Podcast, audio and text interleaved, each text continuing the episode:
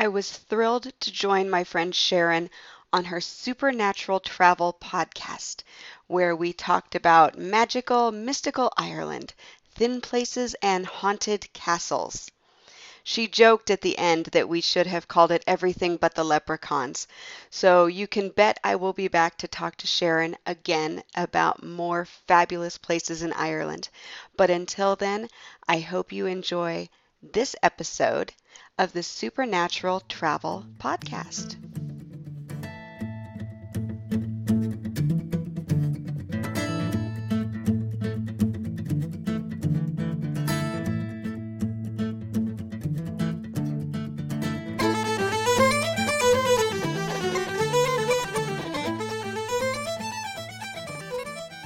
So, the thin places in Ireland are those places that you just can't help but feel like there's more than you're seeing. Welcome to the Supernatural Travel Tales podcast. I'm Sharon Blumenfeld, your woo curious tour guide.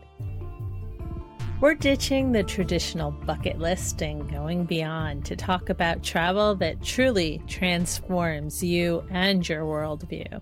This week in Ireland. Today, my guest is my friend Jody Halstead.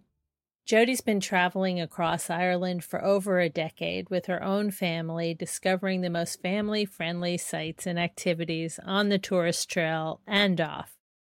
Her website, Ireland Family Vacations, provides exceptional advice for a magical Ireland vacation. And Jody also offers Ireland vacation coaching, working with your family to help you choose the perfect lodging, destinations, and activities. I've benefited from Jody's advice on both of my previous trips to Ireland, and it's because of Jody that I've met Fungie the dolphin and met up with the ghosts at Malahide Castle, which I wrote about on the Supernatural Travel blog. We touched on thin places in today's episode. Thin places refer to the sites where the boundaries between the seen and unseen world feel a little less sturdy. Maybe it's the sense of history or the energy of past events, or maybe it's something more. I could talk with Jody for hours and hours about all the magical things to do and see in Ireland.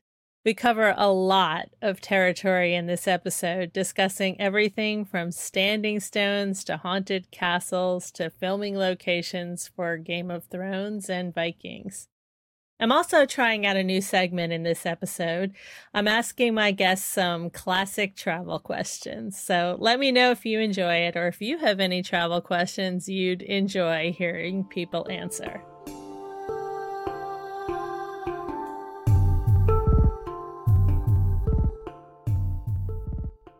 First question for you is carry on or checked luggage? I always check luggage. and I know that's not, you know, that's not like, you know, constant traveler okayed, but when we travel places, we usually have so many things that we're doing. We'll have hiking days and we'll have days that are going to require, you know, nicer clothes, you know, suit jackets for my husband and heels for me. And it and we usually if we go someplace and we're flying it's usually for an extended period. So we usually each check i would say a bag. Usually we take two really big ones and then um, and then we all go carry on beyond that. So there's four of us so we usually check two bags. Sometimes we come home with three. Okay next question, super controversial. Recline the seat or don't recline the seat? If I'm flying less than three hours, I don't recline the seat. If I'm flying more than three hours, that seat's going back. I'd say eh, if I'm flying more than three hours, usually the lights are being dimmed. And if the lights are dimmed, the seat's going back. I'm with you on that one, 100%. I have a bad back, man. More than three hours bolt upright, I'm just miserable anyway. Oh, so. right. All right. And I always splurge for the I, I don't get business class very often, but I will I will splurge for the extra leg room and getting on early so I can put my luggage overhead. 100%. Like economy premium is my BFF. Right? All right. So I've been excited for a long time to talk to you with your vast, vast knowledge of Ireland's thin places. And I, first of all, I don't even know what the term thin places really means or refers to. So I definitely want to mm-hmm. talk about that. But just all of the magical things and places in Ireland, because Ireland is so super special. I only got a tiny taste of it when I was there. Um, and I'm, you know, hungry for more. Oh, and it's one of those places that once it's in your blood, it's there. I can't even tell you how many people, you know, I, I coach people and I help them plan their perfect Ireland vacation, and I work with hundreds of people a year. And I always follow up with an email, and I can't tell you how many people respond to that saying, We are going again. We have to go back. We loved it so much, um, which just makes my heart happy. So. I believe it. I can't wait to go back. I'm I'm sort of mentally, you know, the pieces are moving around in my in my head about what I want to see next time I go. So tell me what thin places means and what they are. Sure. The thin places in Ireland are those places, and it goes back to the Celtic, um, the religion of the Celts, and even, you know, you might think of it as Druidism. But the places that were where they were connected to and when, with druidism it was the places where they really were connected to the earth and with the celts it was the places where they were very close to the spirit world. So the thin places in ireland are those places that you just can't help but feel like there's more than you're seeing. There's more than than is meeting your eye. And whether that goes back to you know the spirit world or the natural world or even it's just a place that exudes power those places are the thin places the places where there's just more than you can see and you really have to let yourself feel them. So tell me about some of those places what are some of your favorites? Oh gosh i have so many i, I actually made notes because i was like because i can talk about this i kid you not for hours. So so I know I probably. so one of the one of the places that it's it's not really I don't think a thin place, but it's a place where you can really feel extra spirits is just outside of Dublin. It's called Malahide Castle. And it's in the village of Malahide. And it's a beautiful, beautiful castle. It was in the same family for 800 years. So everything there is super well documented, which might have a little bit to do with why you can feel. But in Malahide Castle, it said that there are two ghosts. So there are said to be two ghosts in Malahide Castle, but the one that is most common is actually the ghost of their jester or their, you know, their clown. And he was a little man so I don't, I don't know if dwarf is politically correct anymore, but he was uh, so he was a small man, and he is said to have been killed because he had a tundra for a woman who was in the castle. So he's he's said to be killed because they were plotting and that his ghost still is in the big dining room.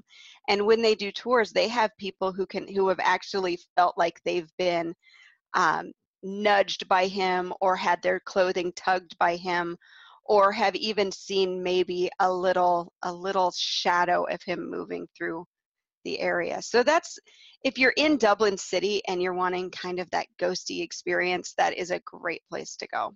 Just half an hour by train out of the city. Well, as it happens, I have been to Malahide Castle because of you when I was at a conference, I want to say like two and a half, almost, it was my son's eighth birthday. So we were there for my son's eighth uh-huh. birthday. So it's a little, it's now two, a little over two years ago I was there. And uh, I went to see Malahide Castle on a very, very gray and rainy day with my husband and my son and the staff there kept gasping every time they saw my son because he's a redhead and he really resembled the portraits that mm-hmm. were throughout the castle of the little boy who lived there. So every time he would walk into a room, people would look at the portrait and look at him and gasp. And it was very funny because he's a leap baby, and it was leap day when we were there on his birthday. Everybody was giving him so much attention because he looked like this ghost kid. Um, but I photographed um, a bunch of really interesting shadows in the library off of the dining room uh, mm-hmm. uh, in the castle, and I could totally feel that there were a lot of spirits in that castle. Right, and they've had, I, I think they've had like ghost hunters in there quite a few times, and the tours, the guides there are just phenomenal. They do a great tour, and I've done that tour two or three times now, and each guide is a little bit different. So you're always going to learn something different. You could probably take every tour in a day with a different guide and not have the same tour twice. So it's a great spot. I definitely want to go back there and preferably on a less rainy, muddy day so that I can explore the grounds too, because the grounds there were spectacular. They are. So, where where else do you like? The other place that we barely scratched the surface, but um, when we were in Ireland for TBEX, afterwards we um, we drove the Beara Peninsula and we stopped at you know whatever mm. stones we could find on the map. We went to all right. of them. They're great standing stones. My favorite standing stones are in County Limerick. So there's an area called Lough Gur, so G U R, Lough mm-hmm. Gur. And just outside of Lough Gur is the Grange Stone Circle. It's the largest stone circle in Ireland. It sits just off the road. So if you're traveling south between the village of Bruff, which is right next to the loch, and Limerick, you go right past it. Massive stone circle. It's just absolutely huge. The entrance into it is kind of a V formation that you walk through. And just entering that, it's almost like you walk through this field, this force field. I don't even know how to describe it, but it's just powerful. And then standing in the middle of that area and just slowly turning, ah, it's one, it's again, it's thin. It's a thin place, and this power just emanates out of the ground and you can feel why it was so magical. There are trees that, you know, have grown up on the outer edges of it, and it's at the edge of this lake that was actually partially drained. And inside of this lake, they have pulled out these massive bronze shields and things that were sacrificed to the lake um, you know, for various reasons. So it's just it's such an incredible area from the the stone and the bronze and the Iron Age that you can feel the history that has come before. And when you look at these stones, there's one stone, it's just absolutely massive. It's it's probably the size of oh, I don't know, a small SUV. So it's I mean just it stands hugely tall, seven or eight feet, and then it's just square all the way around.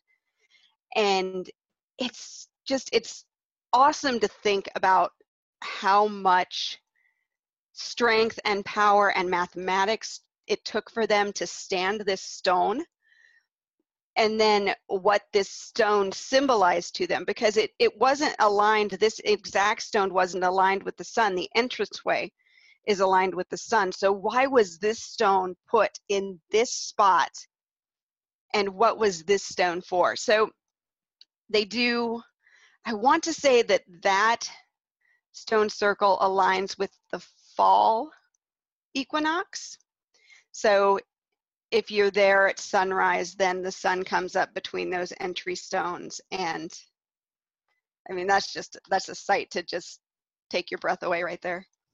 You know what amazes me about all these stone circles is how how they did it. I mean, we don't know. Like there nobody has been able to explain how Lots these stone circles exist. There's tons of theories, but you know, just the the sheer power, you know, mm-hmm. of of building these these sites, it's still you know, in LA, we can barely get an underground built or like a, a light rail built in like 20 years. And the Coliseum went up in less time than that. But right. slave slavery was certainly a part of it then. But uh, I just, how did they figure out, you know, like you said, the, the sheer math and manpower and clever skills to figure mm-hmm. it out? I think that. Well, you know, and then it's a perfect circle. I mean, it's perfectly you know it, it's perfectly circular. So just you know when you look down at it you can see this great circle but on the ground the the fact that everything lines up and there's no stone that juts out weird it's just it blows your mind when you stop and you really think about it and think about the fact that they don't have the tools that we have now. They don't have the calculations. They don't have the gps so yeah it, and just um, mind blowing. And and the the term thin, it like I, I, when I heard thin places, what came to mind was like the air is thinner because they're up high. but I, I, don't think they're always up high. Stone circles are usually on a hilltop, but I think thin this is one sort is of the not atmosphere. on a hilltop. This one Oh, is actually really? sits below the hill.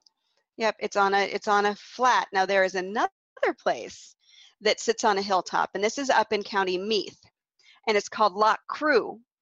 And it's a series of cairns. So it sits in, it's kind of more on the edge of the Boyne Valley. And people who who maybe are thinking of, of cairns in um, in Ireland probably know Newgrange. Newgrange is really well known, but the only way that you can get to Newgrange is on a guided tour. Now, Loch Crew is kind of in that same area. It does sit on top of a very large hill. It's a hike up, but this is um, this is a cairn that you can walk into. It's aligned with the fall equinox sunset. And when the sun comes through there, it lights up a carved stone. The great thing about this one is you can get in without a tour. It's managed by the OPW, and there's usually somebody there in the summer.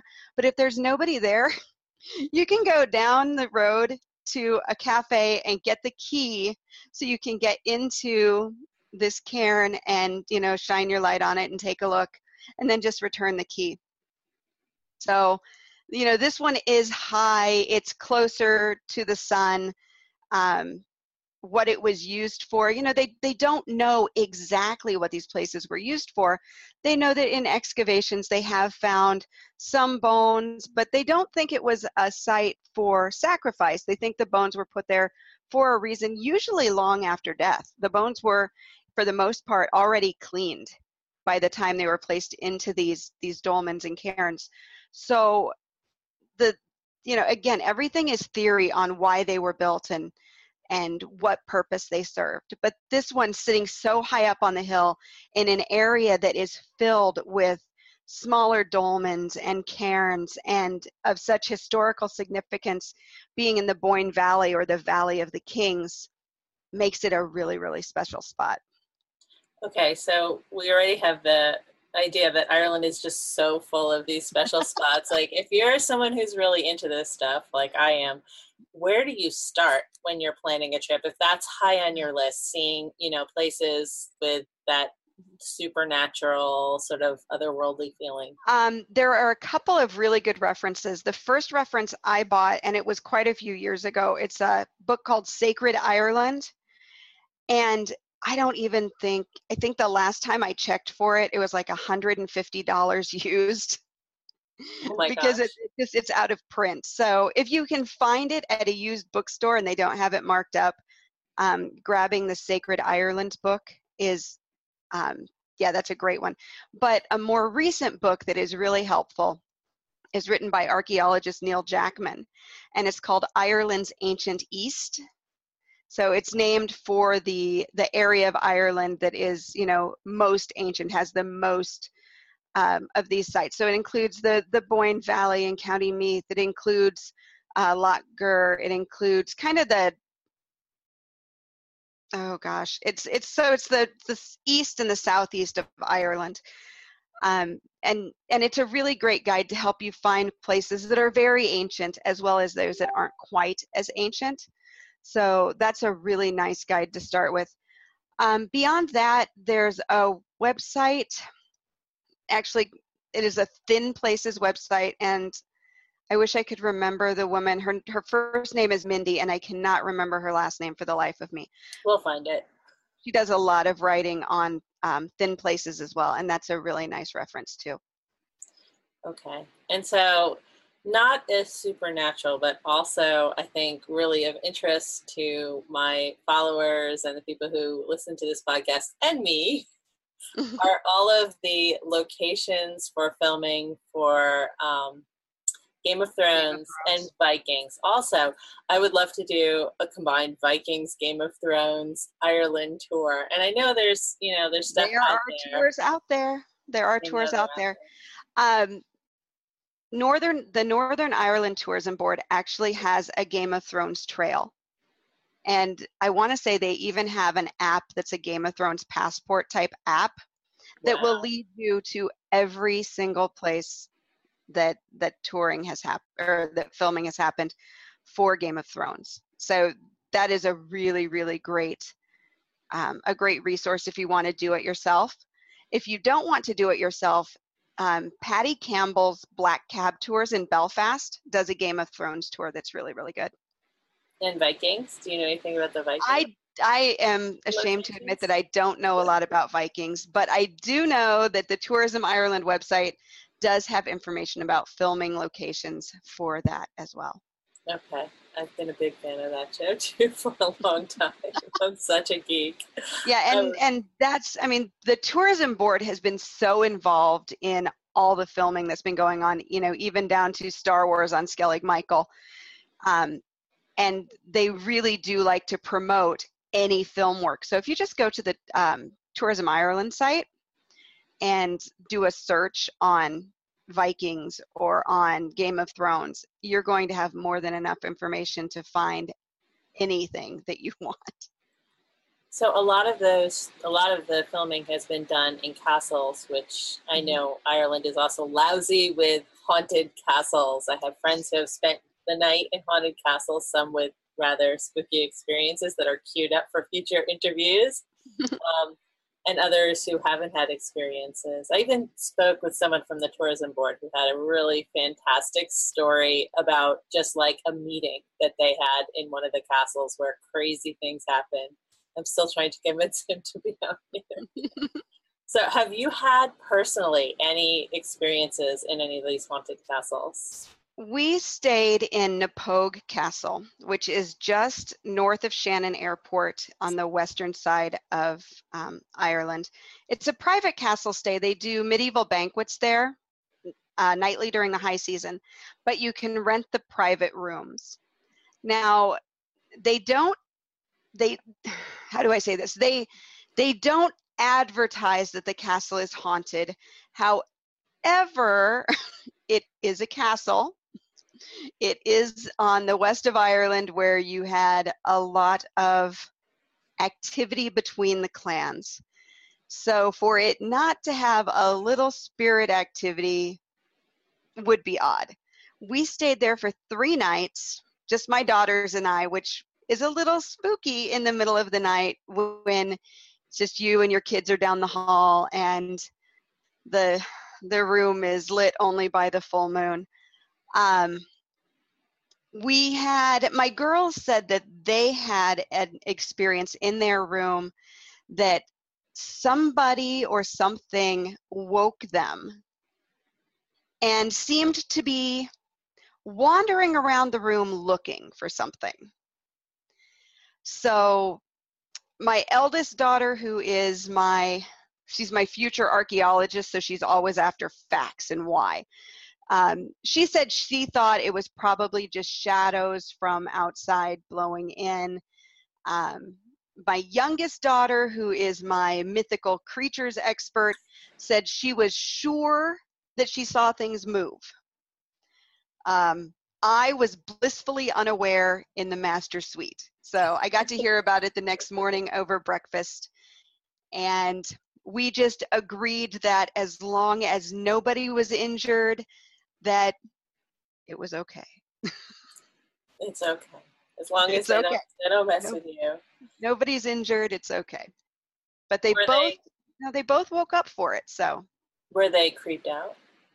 a little bit. Um, I think they were more intrigued and then creeped out in the aftermath because I think they both woke up and and you know they're kind of their beds are I don't know a good five feet apart or so. So they both were just quiet, not knowing if the other one was awake. So I, I think that was more intriguing and watching when they were asleep, and then the next morning when we were having breakfast and the discussion of it, then that kind of creeped them out because they both saw it. Right.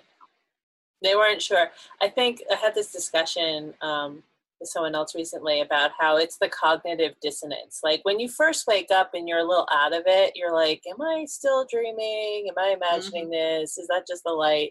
And you can go back to sleep. But it's when you play it back and you go, Wait a minute, I was awake and the mm-hmm. natural world was not behaving the way the natural world is supposed to behave. Right. That cognitive dissonance, I think, creates that creeped out feeling. But usually, I mean, most people I speak to in my own experience with ghosts and spirits, it's not like, you know, some horror film where they're like there to drive you crazy or, Right. you know, throw something bloody on your bed or whatever. Like most of the time, it's just something is off, like in the energy Right. of the room or the world. And it's not because they want to scare you or because, you know, it's not threatening either, usually. Mhm. Yeah, she's they they just said it was like something was being looked for. You know, it's not like anything moved, it's not like anything was out of place the next day. It was just the feeling they got that something was being searched for. So Yeah. And did you do any like history of the castle to see if there was anybody who might have been looking for something that would be in that room? Um, we did ask about it. They, uh, we were told that while there are people who have claimed to see things, that they really haven't dug too much into it. Knappogue Castle isn't open for tours, so the only guests in the castle are private guests or uh, people who come for the banquet, and the people who come for the banquet are really there for that medieval banquet experience. So it's not something that that they dig into or really advertise. So oh, so where else is there anywhere else that you would, you know, highly encourage people to visit that's maybe not as well known, little off the beaten track? a little off the beaten track, but not too much. Most people pass by this um, either when they're going Dublin toward Limerick or Dublin toward the Rock of Cashel, and that's the Rock of Dunamace. The Rock of Dunamace is again built on top of a, a rocky outcropping, and it's in County Laois. It's just off the N7 motorway, and it's this incredible fortress. It's it's all crumbled in ruins now. But the castle it was the castle that was given to strongbow when he married aoife by her father who was the king of munster. I believe he was the king of munster. Anyway so this was a castle that was given to strongbow. And it sits on top of a rock. It overlooks the entire countryside. On a clear day you're seeing two or three counties. But it's a place that even today you can just feel the power that it held. Um, Strongbow was a conqueror in Ireland. He was a Norman conqueror, um, incredibly powerful. And you can really feel his power in that place when you're wandering around the ruins of the castle and beside these massive walls that have crumbled to the ground. It's it's just a place that you can you can just feel how much power was there and how much could still be there almost it it just feels like a spot where if somebody wanted to overtake Ireland they could do it from there that It does. it does it's crazy It's so interesting to me. I just did, you know, like a multi-castle tour of the Czech Republic. Mhm. And there's something about castles and their history, even if you don't, you know, even if you don't know particularly much about the family or the history, just the different castles that have such different energy. You can really just and and that's you have to say like you can feel it. You just have to sort of be there and let yourself feel it. You know, they are very distinct. It's like different flavors of ice cream. they just like this castle super chocolate. This castle maybe not like ice cream, but just like just like the the personal energy, whether it's like mm-hmm. a a power hungry, you know, energy or whether it's a reclusive energy or whether it's, you know, a quirky or dysfunctional even energy, I felt so differently in mm-hmm. every mm-hmm. castle that we toured. And it was almost like just being there, I kind of knew the people. I kind of, I didn't know them personally, but their energy was still there. Like, right. How I would describe it. Right. And you know, the, the funny thing is, if you're in a large tour, sometimes those are really hard to feel because you've got so many other people kind of vibrating around you. But if you can, you know, listen to what your guide is saying and then either drop to a corner of the room where nobody else is, or just maybe lag back a little bit and, you know, take a deep breath and just kind of let yourself feel where you're at, it's amazing what will come to you almost instantly. That is such just, good advice. stepping back just and also if you can explore places a little bit more on your own you know like mm-hmm. read up beforehand so that you mm-hmm. know the history of the place and so you know a little bit about it but it, it's true like on you know a lot of tours uh, you do get that sort of like you're rushed through and they want to mm-hmm. make sure you know the the salient historical parts and that you see the most important artifacts and antiques you know on the place and click, click, check, check, get your picture, you know, done. You, now you've seen that. But that that does that kind of a tour and that kind of an experience, you are missing out on the full flavor right. of your location. Well, and even speaking to that, I know that a lot of people, when they visit Ireland, they have this feeling of seeing it all and doing it all. And I have to go here, here, here, and here. And Ireland is best toured slowly even if you have to go back a few times, which I know isn't always possible for everyone. You know, it might be your trip of a lifetime, but even if it's your trip of a lifetime, do less to experience more instead of trying to circle the country in seven days. All you're going to do is wear yourself out. You're going to feel like a, you know, a, a click stop tourist, you know, click picture, move on, click picture, move on. Um, Ireland is really best explored slowly and even if it means you go to two places and you spend three days here and three days there, that's going to be the best experience of your life rather than trying to hit a different place every day. I agree. And the funny thing is, I'm not even Irish, and I've already been to Ireland twice, both times because of conferences I was speaking at, and kind of coincidentally. So I was thrilled to have the chance to go there and see a few other things. Um, but now my daughter is going to university in London starting this fall, and I'm like, oh, exciting!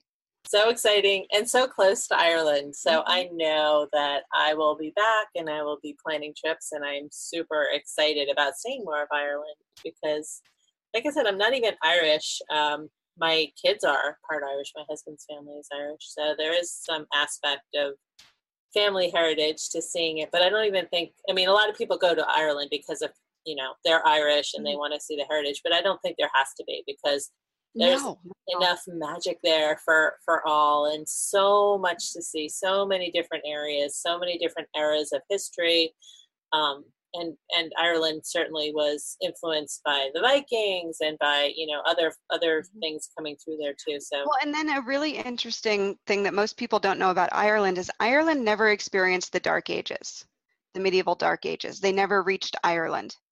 So, which is why it's called the land of saints and scholars, because after the Dark Ages, all those teachers that came into Europe came out of Ireland. It was your your your priests and everything that came out of Ireland and brought the illuminated manuscripts.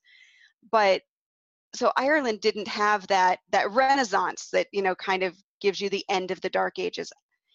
And so the feeling of Ireland is different than a feeling of a lot of Europe just because they didn't have that period of time. I didn't know that. That's really fascinating. Thank you. it gives it gives it a different a different aspect when you look at it, um, and you sense. kind of compare that time period in Ireland with that time period in mainland Europe, and even England because England did have the Dark Ages because they were constant, you know, France, mm-hmm. constantly back and forth with England. So and Scotland too.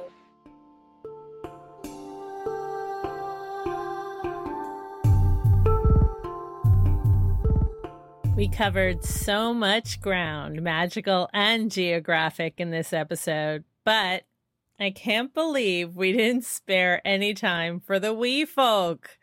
No leprechaun tales. That's okay though, because that's Ireland. There's more magic than you can take in on a single visit or a single podcast episode. I'm pretty sure we'll come back to this country, both on the show and in person. Have you ever been to Ireland? Do you have any stories about magical experiences there? Tweet me at Supernat Travel or come chat about it in the Supernatural Travel Facebook group. Also, if you post a photo of an Irish ghost on Instagram, tag us at Supernatural Travel. And now I thought I'd share a review. Some Uga fan says, Discovering this podcast felt like walking into a room full of friends. I love listening to these fascinating stories from fun places. I would encourage any woo curious or open minded travelers to take a listen and enjoy. Thanks for the review. Your support means so much to me. The world is a big, mysterious place, and there's so much to explore, which, of course, is always more fun with friends.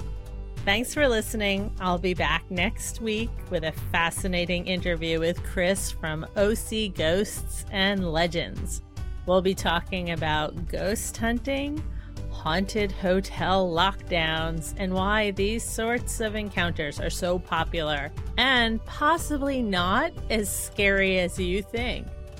That's it for today. Check out the website at supernaturaltravel.com backslash podcast for all the latest episodes and make sure to subscribe so you don't miss anything. And stay in touch because when the going gets interesting, I totally want to hear about it.